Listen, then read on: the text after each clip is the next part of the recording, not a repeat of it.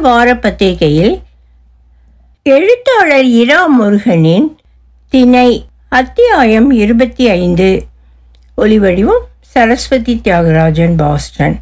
நீலன் வைத்தியரின் உடல் காலப்படையில் நாற்பத்தேழு நூற்றாண்டுகள் கடந்து போவதை மிகுந்த சிரமத்தின் பேரில் ஏற்று ஐம்பதாம் நூற்றாண்டு நோக்கி நகர்ந்து கொண்டிருந்தது.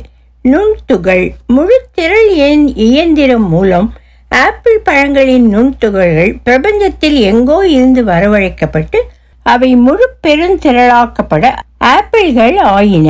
சுவையில்லாத அந்த ஆப்பிள்களை பேனா கத்தி கொண்டு கற்பூரமையன் பவ்யத்தோடு நறுக்கி குயிலி கொடுத்த ஒளிரும் வெள்ளித்தட்டில் நிரப்பி நீலன் வைத்தியர் முன் வைத்தான். அவர் கண்விழித்து பார்த்து உடலே துகள் துகளாக பொடியாகிறது என்று தோன்றுகிறது. என வைத்தியர்கள் உடல் ஆரோக்கியம் அல்லது உடல் கேடு தொடர்பான புது நிகழ்வுகள் ஏற்படும் போது காட்டும் கரிசனம் குழைத்த குரலில் சொன்னார். காலப்படகில் திடீரென்று கற்பூரமையின் நுழைந்த போது நீலன் வைத்தியர் அவனை தரைக்கு தள்ளி மாட்டியிருந்த தோல்பையிலிருந்து ஒரு குடுவையை வெளியே எடுத்தார். அதிலிருந்து ஒரு சிறு கரண்டியில் வார்த்த விளக்கெண்ணெய் போல் எதையோ புகட்டியதை குயிலியும் வானம்பாடியும் கண்ணுற்றார்கள். ஓ வைத்தியா நரகளை தின்ன கொடுத்தீரே குழல் வாய்வழி வந்துவிடும் போல் இருக்கே என்று இன்னும் பலவாறாகவும் பிதற்றினான் கற்பூரமையன். அரை மணி நேரத்தில் அவன் ரயிலில் போகிறது போல் அதுவும் ஆடி ஆடி நீட்டி நிமிர்ந்து படுத்து போவது போல் ஆழ்ந்த நித்திரை போய்விட்டான். பெண்டாட்டியையும் தொடுப்பையும் ஒரே நேரத்தில் இழந்து பட்டும் அது குறித்து துக்கம் காட்டாமல் காலப்படையில் தப்பித்து வந்தது அறிவீனம் என்றார்கள். இரு பெண்களும் குயிலியும் மானம்பாடியும் அவனது நடத்தைக்கு ஒரு நாளைக்கு ஒரு மாதிரி விளக்கம் தர அவனுக்கு தெரிகிறது. இன்று இப்படி. அவனுக்கு இந்த பெண்களின் பேச்சு ஒன்றும் அர்த்தமாகவில்லை. நடந்தது திருவல்லிக்கேணியில் டிராம் ஏறி புரசைவாக்கத்தில் இறங்குகிற மாதிரி நான்கனா விஷயம் என்று நினைத்திருந்தான் அவன் என்று அண்ணாரே இந்த ஐயன் கிட்டத்தட்ட ஏம பெருந்துயில் கொண்டது கண்டால் நீர் இவனுக்கு அந்த மருந்து புகட்டி இருக்கிறீர்கள் என்று தோன்றுகிறது. அப்படித்தானா? என கேட்டாள் குயிலி சபாஷ் எங்கள் காலத்தில் முக்கியமாக மருந்துகளை பெயர் சொன்னால் அவற்றின் வீரியம் ஆக குறைந்து போய்விடும் என்பதால் அந்த மருந்து இந்த மருந்து கருப்பு மருந்து என்று பெயர் சொல்வோம். நீ அதே பழைய பாங்குதலை கடைப்பிடிக்கிறாயே வாழ்க. என அவளை பாராட்டினான் நீலன் வைத்தியர். அந்த மருந்தே தானாம். ஆக காலப்படையில் இரண்டு பேர் நீண்ட ஆயுளோடு இருப்பார்கள். என்றாள் வானம்பாடி குயிலியின் மனதுக்கு பேசி. அன்னார் மருந்தை தனக்காக எடுத்துக்கொண்டாரா என்று தெரியவில்லையே என்றாள் குயிலி. அப்போதுதான் இருவர் மனதிலும் அசாதாரணமாக இப்படி ஒரு எண்ணம் தோன்றியது. இரண்டு பேரும் ஒரே நேரத்தில் நினைத்து கொண்டார்கள். யார் யாருக்கோ துரத்தி போய் சஞ்சீவினி மருந்து. அதான் பெயர் சொல்லக்கூடாத புனைப்பெயர் கொண்ட மருந்தை தருகிறது இருக்கட்டும். குயிலிக்கும் வானம்பாடிக்கும் முதலில் அதை குடிக்க கொடுத்திருக்கலாமே. அபின் போல் சமாச்சாரமா சஞ்சீவினி மருந்து. மனதை இருண்ட பாதாளத்தில் இருட்குகைக்குள் அடைத்து உறங்க வைக்கும் போதை மருந்தா அது? வானம்பாடி மனதில் கேட்க குயிலி அதொன்னும் இருக்காது. இருந்தால் அண்ணார் இவ்வளவு சுறுசுறுப்பாக இயங்கிக் கொண்டிருப்பாரா என்ன? என வினவினாள். அவள் சொல்லிக் கொண்டிருக்கும் போதே வைத்தியர் உடல் அதிரத் தொடங்கி தலை உச்சியிலிருந்து சின்னஞ்சிறு துகள்களாக உதிரத் தொடங்கியது. நுண் துகள்களாக புகை போல் அத்துகள்கள் பறந்தன. கபாலம் உலர்ந்ததால் வரும் பொடுகு போல இருக்கே என்றாள் குயிலி தன் கைகளை நீலன் வைத்தியர் நெற்றி பொட்டில் வைத்தபடி. பத்து வினாடியில் அவர் ஏம பெருந்துயிலில் ஆழ்ந்தார். கூடவே கற்பூர மையனும் அங்கனமே துயில் கொள்ள செய்யப்பட்டான். இன்னும் எவ்வளவு நேரம் எடுக்கும்? குயிலி காலப்படையின் சுவரை நோக்கி கேட்டாள்.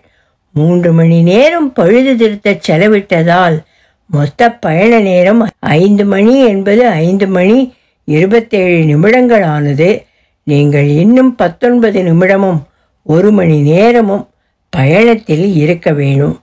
இந்த கணக்கெல்லாம் யாருக்கோ அல்லது தேவையில்லை எனினும் நமக்கோ ஆசுவாசம் தரத்தானே என்று குயிலியிடம் மனதில் கேட்டாள் வானம்பாடி குயிலி பதிலளிப்பதற்குள் காலப்படகு. பதினாறாம் நூற்றாண்டில் ஹொன்னாவர் சிறுநகரத்தில் ஷராவதி நதிக்கரையில் நின்றிருந்தது. மறுபடியும் பழுதா? குயிலி அழுத்து கொள்வதற்குள் வணக்கம் குயிலே என்று கம்பீரமான ஆண் குரல் புன்சிரிப்போடு ஒரு மனித தலை இளைஞனுடையதாக இருக்கலாம். காலப்படகின் உள்ளே நுண் துகள்களாக கடந்து வந்த அவை இழைந்து சேர்ந்து முழு திரளாக உருவான தலை அது. குயிலி ஓடிப்போய் நுண்துகள் முழு திரள் பயன்பாட்டு பொறியை செயலிழக்க வைத்தாள். என்றாலும் தலையில்லாத மனித உடல் நுண்துகள்கள் முழு திரளாக உருவமும் இயக்கமும் பெற்றது. குயிலே நினைவிருக்குமே. நான் குழலன். பேரொலியில் ஒற்றுமை எனக்கு பிடித்திருக்கிறது என்றது தலை. உடல் காலப்படையின் சுவரில் சாய்ந்திருக்க தலை சுதந்திரமாக சுற்றி வந்து பேசிக்கொண்டிருந்தது ஒரு உடலியல் புதுமை என்றாள் வானம்பாடி குயிலியின் மனதில். இவனுக்கு நாம் மனதில் பேசிக்கொள்வது அர்த்தமாகும் என்று தோன்றுகிறது. குயிலை சிரித்தபடி வானம்பாடியை நோக்கி தலையாட்டினாள். மன்னிக்கவும் நீங்கள் மனதில் உரையாடிக் கொள்வது ஒரு வார்த்தை விடாமல் புரிகிறது தான் ஆனால் நான் கேட்க வேண்டாம் என்று முடிவு செய்துவிட்டேன். குழலன் சொன்னான் தலை காலப்படகின் உள்ளே மிதந்து சென்று பார்த்து வெளியே வந்ததும் கூறியது நீலன் வைத்தியரும் பயணத்திலா? கூடவே இருக்கும் இளைஞன் யார்? ஆர்வத்தோடு கேட்டான் அவன் எங்கள் இயந்திரத்தில் அனுமதியின்றி உள்ளே வந்தது மட்டுமில்லாமல் உடலை உடுப்பில்லாமல் சுவரில் சாத்தி வைத்துவிட்டு தலை மட்டுமாக சுற்றி வருவது நயத்தக்க நாகரீகமற்ற செயலன்றோ?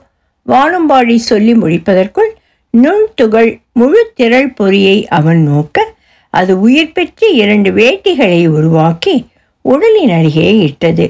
தலை சொன்னது மன்னிக்க வேண்டுகிறேன். உடல் தனியாக இயங்குவதால் அதை பற்றிய பிரஞை இல்லாமல் போகிறது. உடுத்தவில்லை உடல் என்பது நினைவு வருவதில்லை. ஆனால் பாருங்கள் முகச்சவரம் செய்து கொள்ளவில்லை பல் விளக்கவில்லை என்பது அசௌகரியமாக உணரப்படுகிறது.